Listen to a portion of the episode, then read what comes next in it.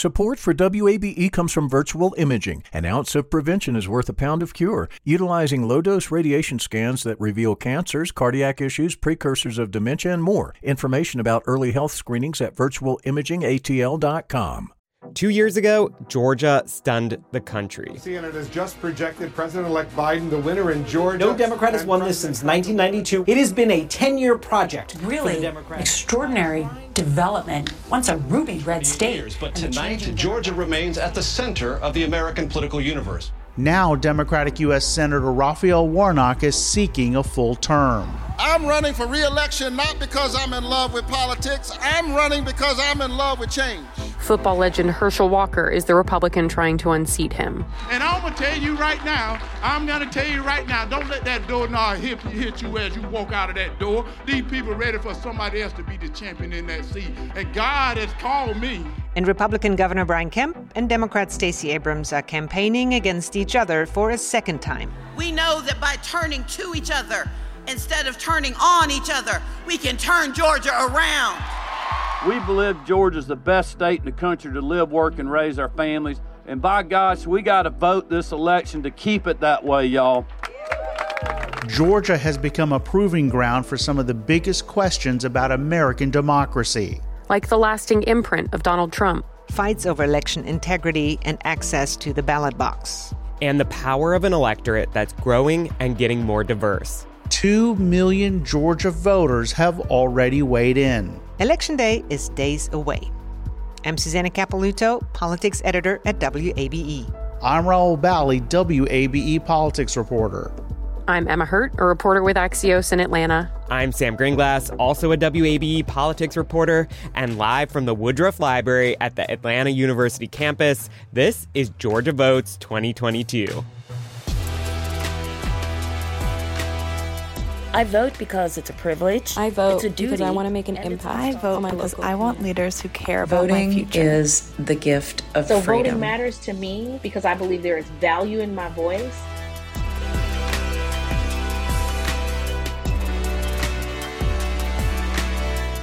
Well, hello, everyone. Thank you so much for coming out to our first live taping of Georgia Votes twenty twenty-two.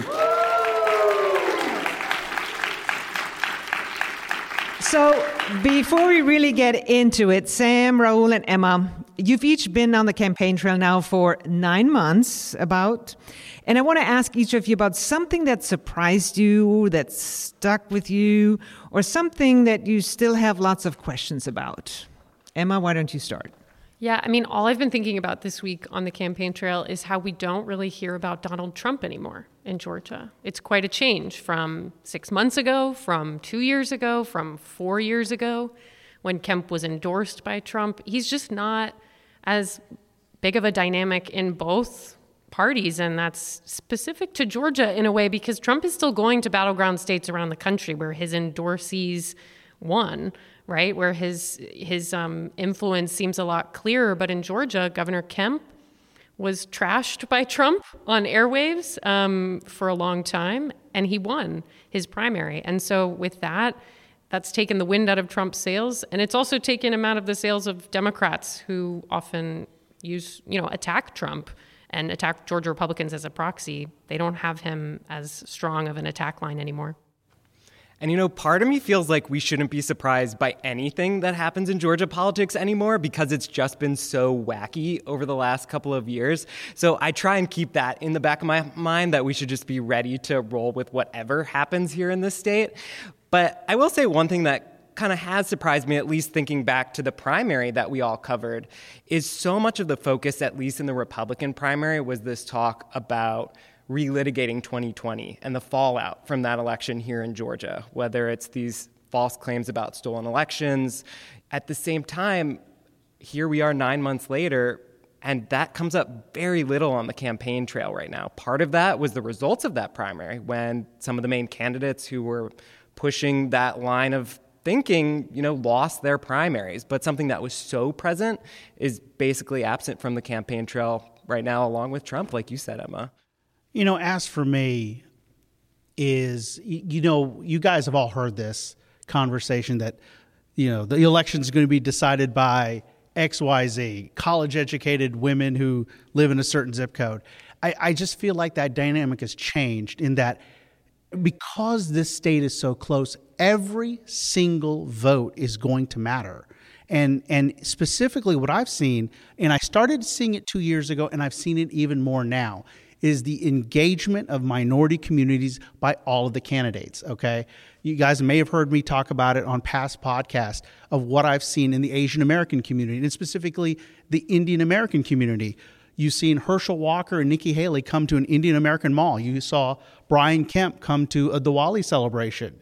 You, you know, Governor Kemp was actually talking about this on the trail on Tuesday about how he went and did an event at Clark Atlanta. He talked about how he did an event uh, with the Black Chamber of Commerce. So you've seen this outreach. You've seen the R N C open different offices um, in the Black community, in the Latino community, in the Asian American community. You're seeing that, but also you're seeing that engagement on the Democratic side, whether it's, for example, you've seen Jen Jordan, who did a full tour of beauty shops and barber shops, you know, in different parts of Georgia. I went on one of those. She had the D N C national chair, Jamie Harrison, and they were having a conversation with Black voters who were just like, we feel like you only show up, you know, around election time. We need you guys to talk to Black voters year round. So that engagement, I feel like, is it started two years ago, and I've seen it continue because every vote is going to matter. And you mean more, I mean, on the Republican side, right? I feel like Democrats are like, yeah, welcome to the club, man. Like, welcome. You have to Absolutely. Talk to communities where they are. But because the state has been so competitive, Republicans can't just assume they're winning anymore. And so they've had to really invest and, and change their ways. Yeah, and I think this comes down not just to It, all kinds of diversities when we're talking about voter outreach, geographic too. I mean, in this day and age, you think, okay, if I know where someone lives, I can probably guess how they typically vote. But in Georgia, candidates just sticking to geography will not be enough to win. I mean, we talk about the Democrats, you know, winning more often in suburbs, but Kemp and other Republicans have to be fighting for every vote there, even if they're bleeding a little bit with suburban voters. Uh, you know, I've covered Democrats going into rural parts of Georgia to suck up every vote that they possibly can, because when you have elections decided like they were in twenty twenty by like eleven thousand votes, you need every single one from any kind of person. But to follow up on Emma's point, I feel like Democrats have also had to step up their game. Mm-hmm. You're right that they've, they've been out there, but you've heard Black voters say, hey, we're glad you're here now. They've also gotten a lot more money to do it, too. Mm-hmm. Yeah. Yeah. With that in mind now, I would like to play a little game that I call What If and That's Why. So let's go through the possible election outcomes next week and attach the why that may be the case narrative to it. So, Rahul, I start with you. If Republicans win both the governor's race and the Senate race and the down-ballot races, what would that tell you? I think the first thing you have to do is give credit to the campaign of Governor Brian Kemp if he does win, because that means he defeated a Trump-backed candidate, and he also defeated Stacey Abrams without a runoff. That I mean, that's notable, you know, and, and that's going to get him, and it already is getting him a little national attention.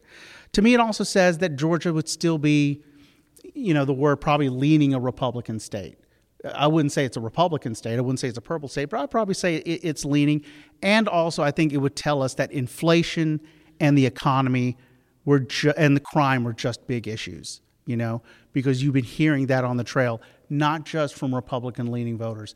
But, you know, I was at a, at a polling location in Gwinnett County, Mountain Park Activity Center, and and the people there were talking about, yes, I care about abortion, but I also care about what's happening with with, with you know, my money. And, and I talked to a doctor who was just like, I'm a doctor. I should be able to easily cover all my bills, but I'm also trying to send a kid to college. So I think it would tell us that economy, inflation, and crime were really big issues. Sam, if we get a split ticket, a Kemp-Warnock ticket, so to speak, um, what does that tell us? Well, first, I just want to say that this sounds like it might be outlandish. I mean, in this day and age, a lot of people are very set in who they vote for, and they vote one way up and down the ballot. But, you know, if you go to a place like Alpharetta in the North Atlanta suburbs, I found it very easy to find people who are voting this way, who are voting Kemp, the Republican, for governor, and Warnock, the Democrat, for Senate. I mean, I palled around a farmer's market for a while, and within moments was finding voters who were voting this way. And I think what it tells us is, one, incumbents have power. Um, you know, people are generally happy in a lot of ways with the job that Kemp has done as governor and that Warnock has done in the Senate. So this would reflect, you know, a general satisfaction with the people who are already in office.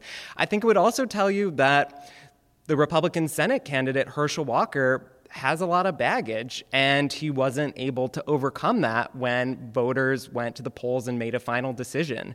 You know, I've spoken to a lot of Republican-leaning or independent voters, at least in suburban places, who have said, you know, I typically vote Republicans, I want to vote for Walker, but I'm just not sure I can do it. And maybe they'd vote for Warnock, maybe they'd leave that race blank, or vote for the Libertarian. And in a state where you got to get fifty percent of the vote to win, those voters could play a role here. I think the last thing that this tells us is that when voters are making decisions about who they're going to vote for, how they weigh different issues, it's a little more complicated than you might think. Like, not everyone is a single issue voter. So, you know, I've spoken to voters who care about abortion, who also care about inflation. And so as they head to the ballot, they're trying to weigh those two things. How does that stack up for them? And how does that affect who they're going to vote for? And for some people, that results in splitting the difference. All right, Emma, if Democrats win both races and Stacey Abrams becomes governor.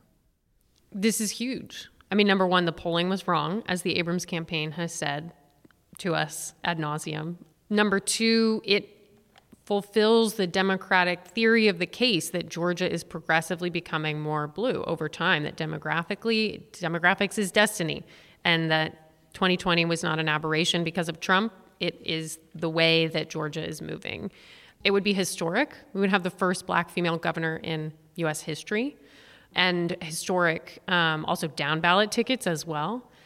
And also, though, it would set up some real chaos uh under the Gold Dome at the state capitol, because if you have a Democratic governor, a Democratic lieutenant governor, but a Republican General Assembly, because it's very unlikely that Democrats would be able to win the state legislature, given the way redistricting has been done, you know, they could call a special session and take away some of the governor's powers in the next couple months and try to make uh, uh, Governor Abrams' job very hard. At the end of the day, the executive is still very strong, so she could she could shake things up for sure. But um, yeah, it would... It would be a little wild. So now what if we have a runoff, which many people are predicting, in either the governor's or Senate race? It's Groundhog Day, y'all. We're going to get the ads. Four more weeks of winter. Exactly. I'm, I'm going to see my shadow, and, and your mailbox is going to see shadows, and you guys are going to get, you know, tons and tons of ads. And, and, and you thought we were getting, you know, some big names. You're going to get all the big names. Millions upon millions of dollars in ads. And I think the one interesting thing is, if only the Senate race goes to a runoff, I wonder if that brings Donald Trump into play. Mm-hmm. That's a really good question. I mean, a Senate race runoff without governor's race also changes a lot if you play into the assumption that many Republican strategists make right now, which is that Brian Kemp, people are more excited about voting for him, and he might kind of drag Herschel Walker over the line, is the argument. So without Brian Kemp, how does that play out as well? But I also wonder if there's a runoff, and maybe if Republicans lose that runoff and Republicans still control General Assembly, do they finally remove the runoff rule if they if they have now lost two runoffs? Because as we know, it was created by Republicans. And this is an open question, too, of if there's a Senate runoff, does Georgia determine control of the Senate like it did in the last runoff? And I think to Rahul's point, that is going to amp up the number of people who are here in Georgia and interested in this race, because not only does it determine one extra Senate seat, it determines whether President Biden has control of one of the houses or both of the houses of, of Congress. So there are certainly national implications, too, for what happens here in Georgia. Just hearing you talking like that gives me anxiety. Suzanne, I think we all have anxiety after the, the last couple of months of this let's race. Let's finish so this much next deja vu. Week. All right. A big question then hanging over this election is whether Georgia is really a purple state, right? You know, Democrats were feeling pretty good um, about these big wins last cycle. They elected Joe Biden, Raphael Warnock, John Ossoff. This election will be a test of the Democratic contention that the state is turning blue. We talked a little bit about this. So where do those efforts stand just a few days from the election? I mean, Stacey Abrams' campaign manager said firing on all cylinders when she talked about their ground game. And it's really true that while, you know, Democrats may take some, you can find Democrats off the record talking differently about how much credit Stacey Abrams deserves for everything that she's often given credit for. She definitely has played a massive role in, and really the leading role in raising Georgia Democrats' profile and raising a lot of money, which, to our point earlier, has enabled them to really implement a um, sophisticated ground game that has so many layers to it. I mean, there's there's micro-targeting of voters, there's door knocking, there is texting, there are postcard writing campaigns. But I mean, one thing that stuck out to me from to this week was uh, Lauren Grow-Wargo, Stacey Abrams' campaign manager, told us that, you know, they're using relational organizing where you upload your phone contacts into their app and then it matches you with people, with a voter file, matches your contacts with a voter file to help you uh, decide who to text based on who's voted or who maybe normally votes but hasn't yet. So, I mean, what's happening on the Democratic side organizing-wide Organizing-wise is remarkable right now. We know that Republicans have ramped up their efforts as well, but I don't I don't think they're at that level. You know, I think a lot of people think about this push to turn Georgia blue as a one-way trajectory. Like, you know, twenty eighteen, Abrams came within fifty-five thousand votes. In twenty twenty, Biden won by eleven thousand votes, and that margin is just going to keep growing for Democrats, a one-way ticket. And Democrats talk about demographics being destiny in this state, that the changing population of Georgia is just going to keep pushing that trend. But I think the reality is there's going to be blips and fits and starts, even if that is the overall trend line over ten, twenty, thirty years. I don't think it's going to be quite so consistent pushing that direction. I mean, just take this year. There's tons of other factors going on here. Individual candidates matter. The national climate matters, where you've got a fairly unpopular president in the White House and a midterm elections that is typically bad for the party that occupies the White House. So I think it's just a little bit more complicated than outsiders looking at Georgia following this supposed blue wave might be seeing it as. And while I agree with your basic point that this may not be like oh two and oh four when Georgia really did go from Democrat to Republican, a straight line. And I agree with that point. I still think whatever happens doesn't change what's happening politically here. Okay, I think if Joe Biden doesn't run again, and if it becomes Trump versus DeSantis, they're going to be here. Okay, people are still going to be coming. The D N C convention may end up being here. Georgia is still going to matter, period. It's interesting because Georgia's kind of taken on the symbolism uh at least for Democrats nationally, because of what happened in twenty twenty and all of the focus on this state. And I do wonder, does that sparkle remain after this election if it doesn't go the way that Democrats hope it will be? As Susanna pointed, is it really a purple battleground state as we get out of this election? Uh, maybe. It's a, it's an important question, but it also is true that, you know, just maybe maybe Stacey Abrams is no longer the face of Georgia Democratic politics. Way hypothetical. I don't know. But there are all these people that that this this wave of Democratic wins has um, influenced, and people who have been trained to organize and campaign and strategize, politicians who are rising the ranks. And so that leaves a mark no matter what. But, you know, even if Warnock and Abrams lose, I, I still think you have faces like Andre Dickens. Mm-hmm. You still have who, who could be national faces. Absolutely. Before we take a break, um, what's the craziest or most fun or weirdest or wildest campaign event that you covered this year? Okay, well, this actually happened to me just this week. Um, I was at a campaign stop with Governor Kemp in Lawrenceville. It was a beautiful fall day, and he does something like a lot of politicians do after an event called a gaggle. And that's normally a word that's used for geese. In this case, it's reporters. And it's a chance that all the reporters kind of get to gather around and ask a question of the candidate on the stump. We are the geese. We are the geese. And I... And we're messy. On... We are messy. And loud. Anyway. I... Rahul. I'm working on a story about why governors' races matter. And so I was winding up to ask the governor a question, his wife, Marty Kemp, the first lady, standing next to him, about why governors matter. And I said, you know, Governor Kemp, you know, most people in the past, you know, might not think of the governor's office as being so sexy as like a Senate seat or a House seat. And afterwards, I'm sitting there thinking, oh my gosh, I just used the word sexy in front of Governor Brian Kemp and his wife, First Lady Marty Kemp. Oops. Uh, luckily, they took it in stride, answered my question, and uh, I have an answer for my story. But that's the kind of randomness that happens on the trail that sometimes you walk away and say, oh yeah, that just happened. Here we are. Moving on.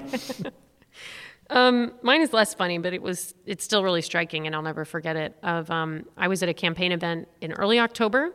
I was planning to see the attorney general candidate and Herschel Walker came. It was a last minute thing. I was the only reporter there. Um, everything was going pretty chill. He was meeting with voters. Um, I had asked a couple questions. We getting ready to go, look down at my phone, it's seven oh six, and the first Daily Beast story about the first abortion allegation had just posted, where a woman um, who says she was Herschel Walker's ex-girlfriend um, says that he paid for her to have an abortion and urged her to do it. And my editor is calling, I have like six missed calls from my editors and texts about this, and I'm sitting here like staring at Herschel Walker, staring at my phone like, all right, um... So I go to his communications director and I'm like, so Will, did you see this? And he's like, yep. And I was like, so I'm going to ask him about that now. And he was like, or you don't, you don't have to. And I was like, yes, I do. Um, he was like, or maybe you don't. And I was like, but I do. And someone else is going to ask him if I don't do it right now. So I just went up to him and I was like, are you coming, Will? Cause I'm going. And, uh, asked him and he denied it flat out as he has this whole time, but it was just so surreal to be there in that moment one-on-one because he sort of went into a bit of hiding after that. And as we know, that was a big, that was a big moment for his campaign that set off quite a cascade, although hasn't really changed the polls. I want to cheat and have two. The first Republican Secretary of State debate was at a distillery in North Georgia. I think a few people in the audience had a few. And I did buy... Um, a jar of apple brandy, and I regret it because that was probably the most disgusting thing I've picked up on the on the trail this year. You didn't uh, drink it at the event. Or I did, did not. No, okay. no. Um, you meant no, it for I later. Did not. You drink it for later. No, she's my boss. No, I did not drink it at the event. Um, Just you for can the tell me the real here. Answer later, Rob. This is a, this is a family show. It's a family-friendly show. And then uh, Susanna, Sam, and I, we went down to Savannah for the Walker-Warnock debate. And, uh, you know, we're trying to save money for public radio. So we got an Airbnb in, for the three of us, a big house, instead of, you know, three hotel rooms, a lot cheaper. But the house was haunted. Oh, you're Sam on my side now. Thank you. Sam couldn't sleep. And so just to let you know, Sam is scared of ghosts.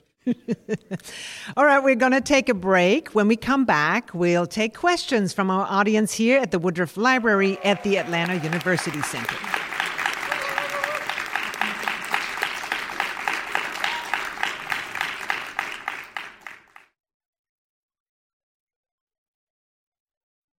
Support for W A B E comes from Virtual Imaging, providing proactive medical diagnostics to catch deadly or debilitating diseases early, using state-of-the-art equipment to detect warning signs or offer peace of mind. You can take charge of your health at virtual imaging a t l dot com. You love free, and at Ameris Bank, so do we. That's why we're proud to offer worry-free, hassle-free Ameris Bank free checking. Manage your money your way with convenient access to digital, mobile, and telephone banking, all with no monthly service fee or minimum balance requirements. At Ameris Bank, we're with you. For more information or to open an account, visit our local bankers in person or online at ameris bank dot com slash free checking. Other fees such as overdraft fees may apply. Ameris Bank, member F D I C, equal housing lender. Welcome back to Georgia Votes twenty twenty-two. We are taping in front of a live audience at the Woodruff Library on the Atlanta University campus.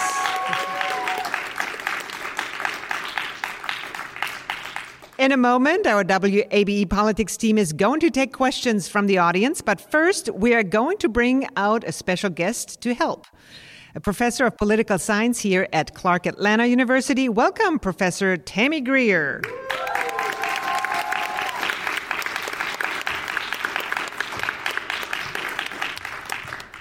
This is fun. Thank you. Thanks for being We're here. We're so excited thank you're you. here. Thank you. Thank you. Thank you. Yeah, Professor Greer, I wanted to start off um, with something that I've been looking at, you know, digging into the numbers, and, and something that I did ask candidates about, about this gap that we've seen a couple of times in different polls where Senator Warnock is ahead by some percentage, sometimes three or four percent, sometimes high as seven and eight percent, with black voters over Stacey Abrams. Um, and, and I took that, by the way. I went and talked to Stacey Abrams about it, asked her about it, and she, you know, looked me directly and I says, I am not running five to ten points behind Senator Warnock with black voters. She just looked at me, and she, and she said she believed it was because of undersampling of black voters by polling organizations. I'd love to hear your thoughts both both on her answer and also maybe some of those reasons why there, if there is any sort of gap there. Sure. So um, as it pertains to the specificity of the answer, um, there could be some um, deviation either way. Um, so it, it's interesting because I think that sometimes we stick to she's a black candidate um, against a white candidate. Um, and sometimes I don't know if we are clear uh, that patriarchy is real, particularly in a former Confederate state that um, prides itself in a way on um, Christianity um, and be- being good church-going folk. Um, and we have to be clear, I think, when it comes to not just um, those in the white community for patriarchy. It's also very real in the black community. Um, and so to have this particular notion, particularly if you look at the way that um, Republicans, in a way, have, uh, from a historical perspective, have almost attempted to divide black women and black men. Um, and, you know, this this notion that black women are rising quicker um, financially and socially and politically above black men, then it kind of gnaws um, at black men in a way. So to have perhaps the first person, um, black person to run for governor inside of Georgia to be a woman, a black woman, may not sit so well. Um, when it comes to the separation, um, in terms of the numbers itself, yeah, when, you know, I'm not, I do polling, but I'm not so big on polling because the percentage of, of folks that they've polled is so small compared to the overall active voters that, you know, it's too little to make a, an authentic comparison. Yet, as we were discussing previously, you know, it's who picks up the phone. And if you don't have a landline, who has a landline? Um, and then if you, for some reason, they get a hold of your cell phone number, who's picking up the cell phone um, right now if you don't know who's calling you?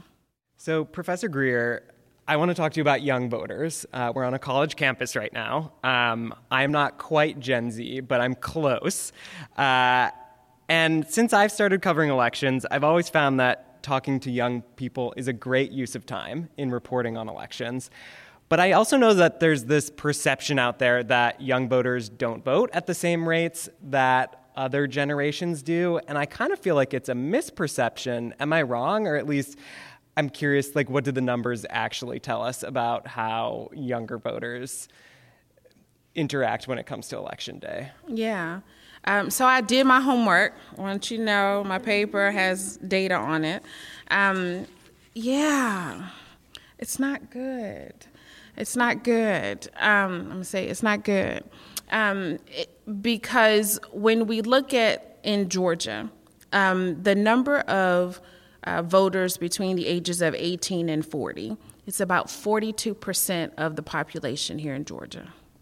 Um, the number of voters between the ages of fifty and eighty is forty-two percent of the population of registered voters in Georgia. Um, I looked at early voting as of yesterday. the vote total as of yesterday. Remember, forty-two forty-two, right? Um, the voter rate of fifty to eighty for early voting, sixty-four percent. Of eighteen to forty, sixteen percent. So from a numerical standpoint, if we're only looking at the actual number, um, and it, it's you hear this all over the place.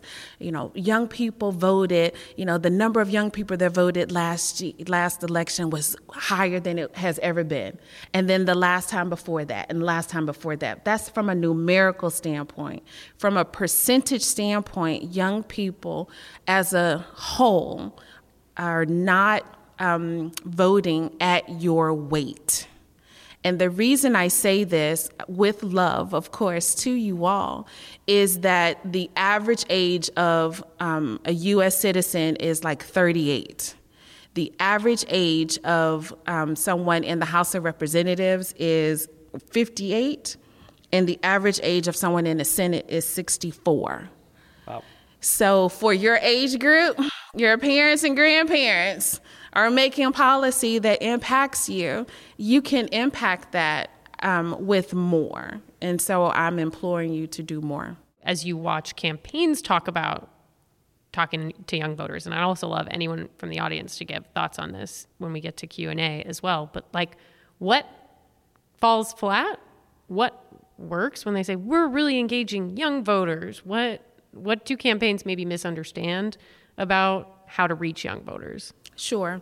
Uh, campaigns misunderstand that just because Gen Z and millennials um, have had technology basically their entire lives, that that's all they need to do is to post something on, you know, the Twitter machine, or and that's going to get someone to come and participate.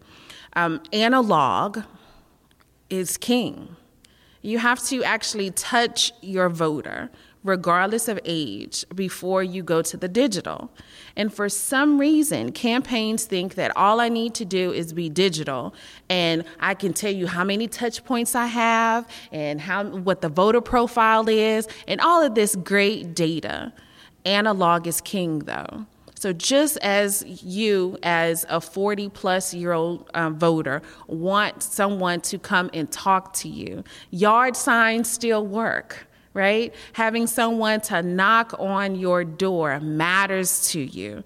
It also matters to eighteen to forty, because eighteen to forty continuously are continuously told, why aren't you engaged? But then you don't talk to them. It's dismissive. So you're actually saying the way to get voters is the same. Really? It's like we're all the same or oh, something. Wow. Yeah. Maybe. Yeah. We're people. Tammy, do you think that young people may stay away from voting because they may be intimidated by really not knowing all the issues, for example, like all the candidates? You know, is that sort of this perception that voting is just too hard, like like you have to study for it to to be engaged? It's not just easy, just just go vote. People say that, but it could, is it intimidating? It is intimidating because um Because civics is no longer an actual class that you take all the time in high school or even in middle school. So do we really know the difference between uh, what a governor's responsibility is versus that of um, a U S senator? And we don't.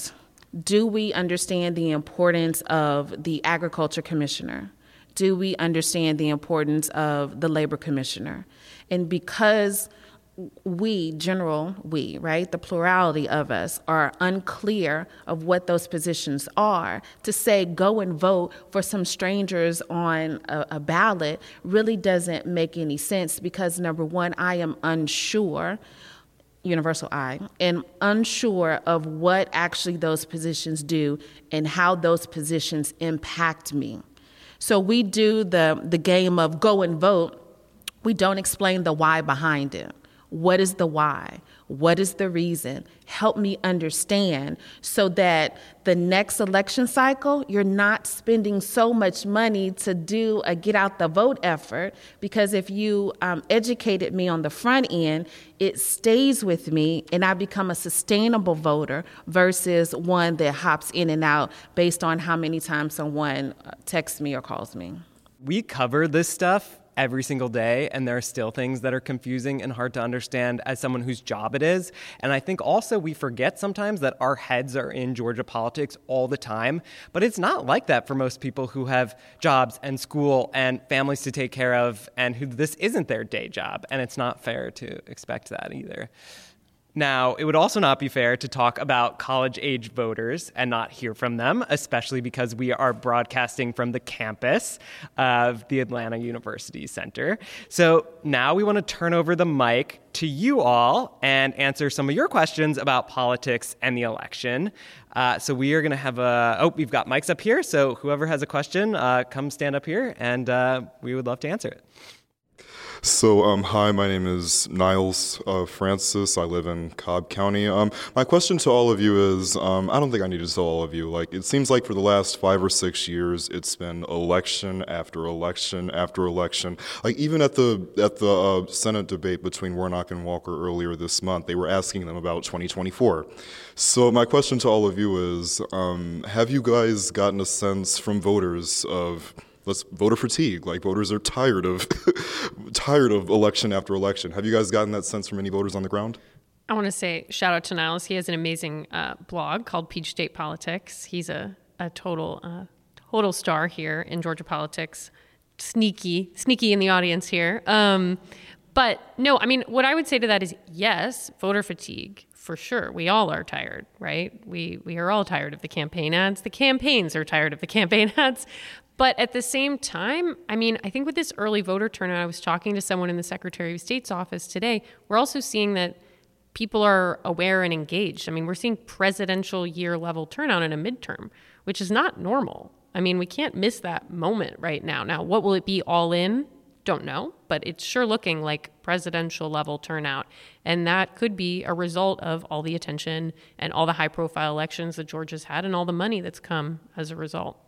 Yeah, I mean, I feel like I hear this all the time on the campaign trail talking to voters that people are tired.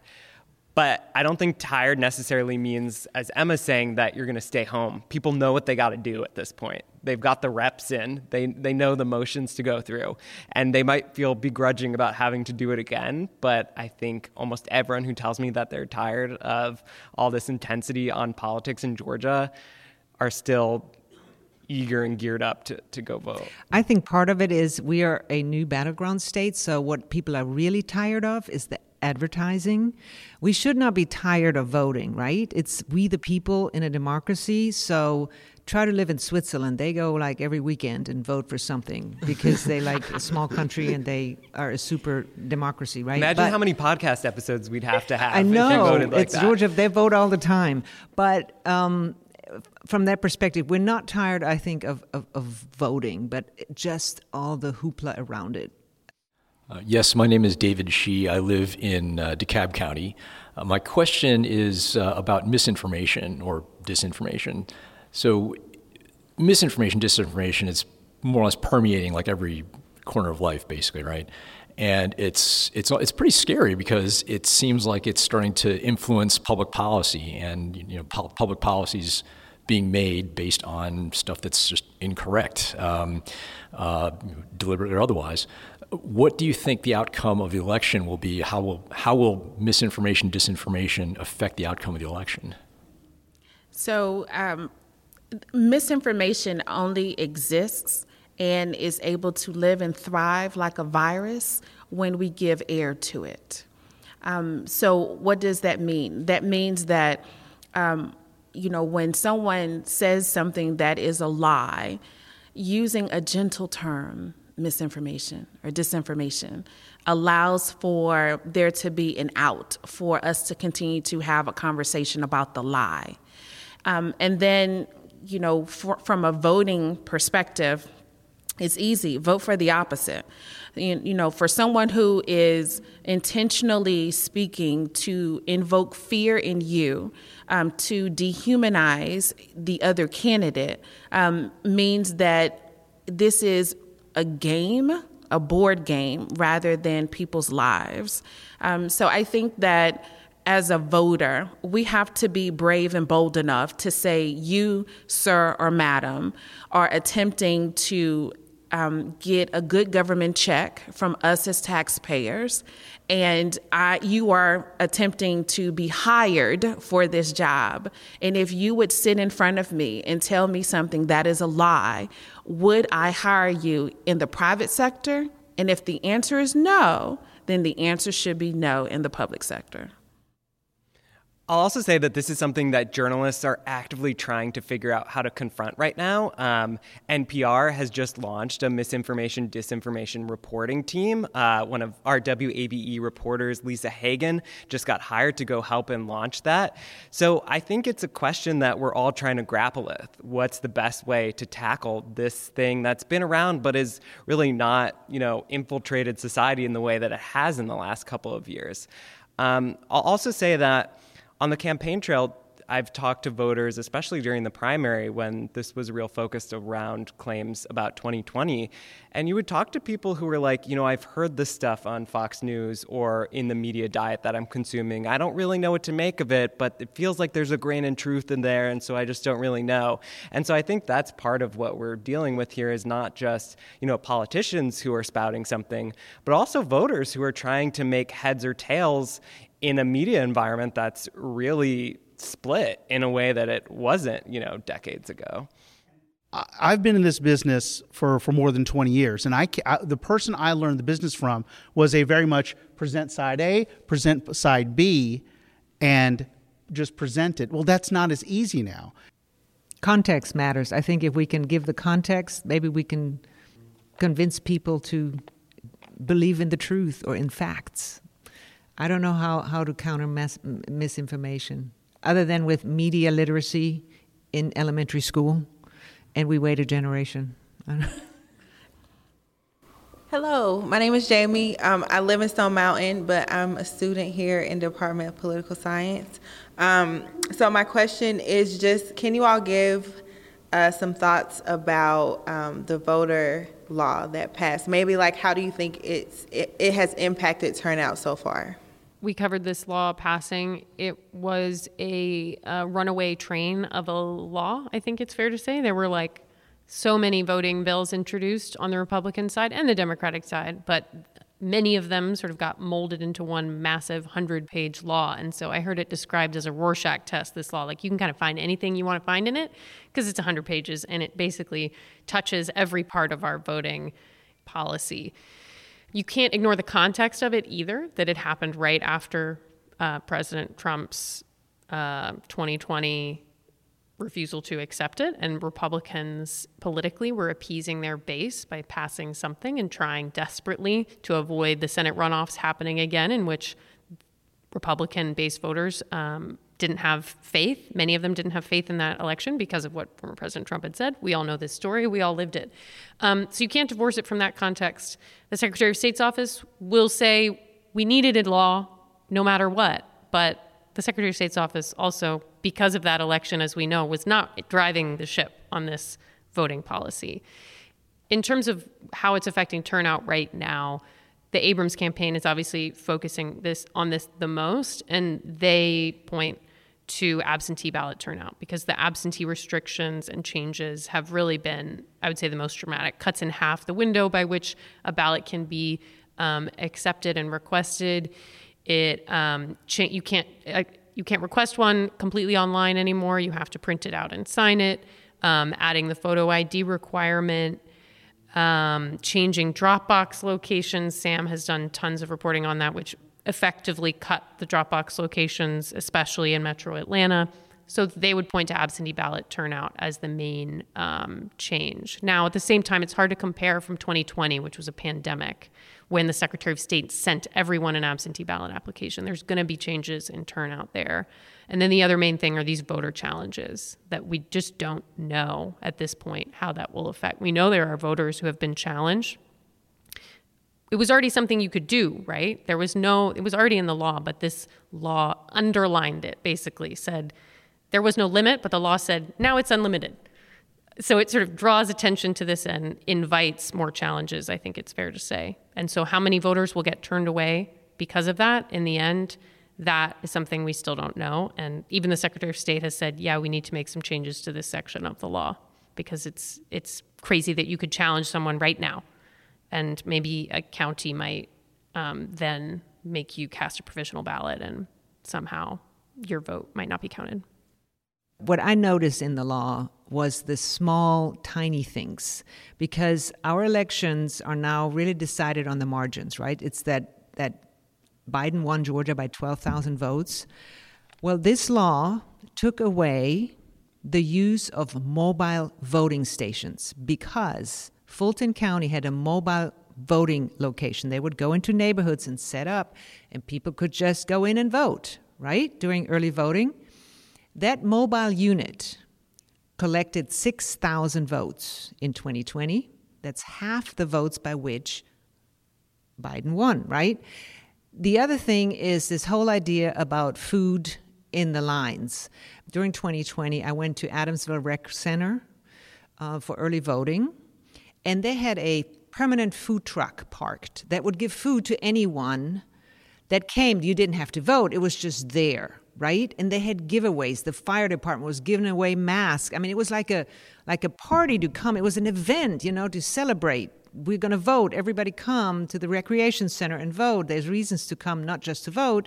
You can also eat lunch and you can get some masks and other goodies. That's no longer the case, right? You can't have food anymore anywhere near a polling place. But we'll see if it makes a difference. I mean, the thing we know for sure, I'll say this really quickly, is just that it it's a lot of changes for election officials. It's been a lot for them after an already very challenging time. And I mean, this is what it is to be an election official. You have to follow the laws that are passed, but one hundred pages right after a pandemic is a is a lot for these counties. Look, I've already had one county elections director tell me this is her final election. Um, I think we're going to lose. You're going to see another turnover in leadership. Um, I did go, I went and voted on Sunday, well, well staffed and everything. And I, I've generally seen well staffed, but you are absolutely seeing and hearing challenges to that key part of the election system, election workers and elections officials. And that's something that, that I'm definitely keeping my eye out, you know, after this election, going into the next couple of elections. Part of, of this conversation can be a little more complicated than either side of the partisan aisle makes it seem.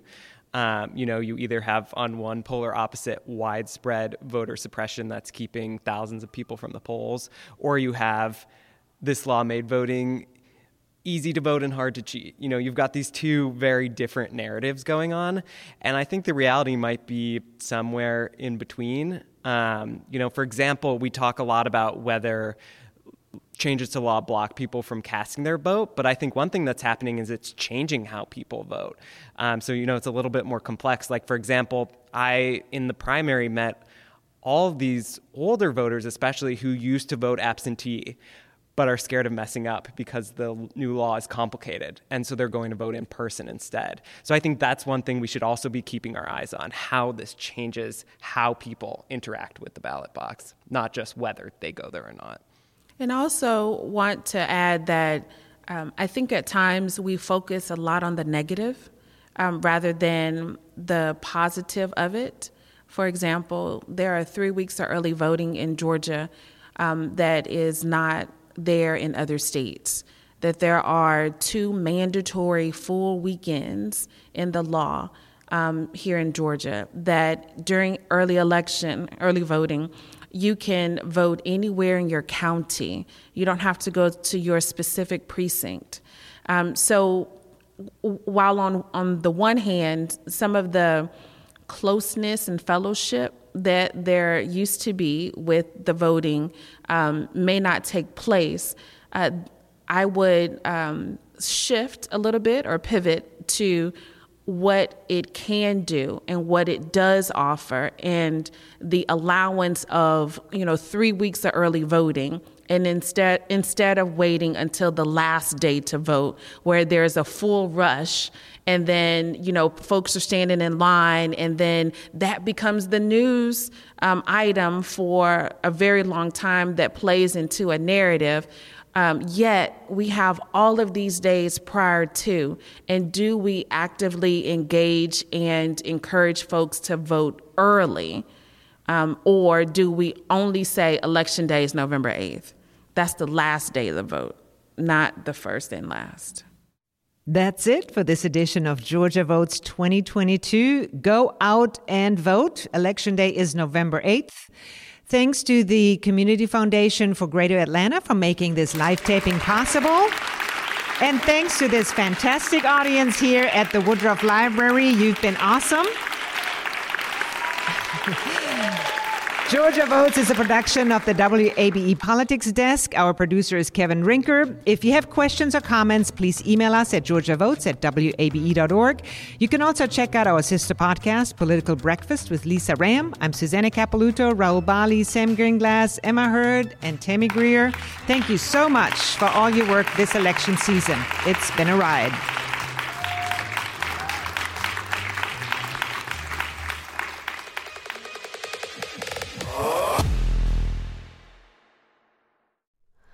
Hi, it's Terry Gross, the host of Fresh Air. We bring you in-depth, long-form interviews with actors, directors, musicians, authors, journalists, and more. Listen to our Peabody Award-winning Fresh Air podcast from W H Y Y and N P R. The Gold Dome Scramble podcast is now plugged in, a W A B E Politics podcast. New name, same on-the-ground reporting from us.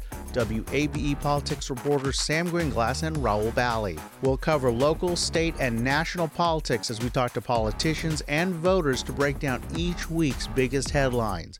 New episodes drop on Fridays. Listen and subscribe at W A B E dot org or your favorite podcast platform. W A B E.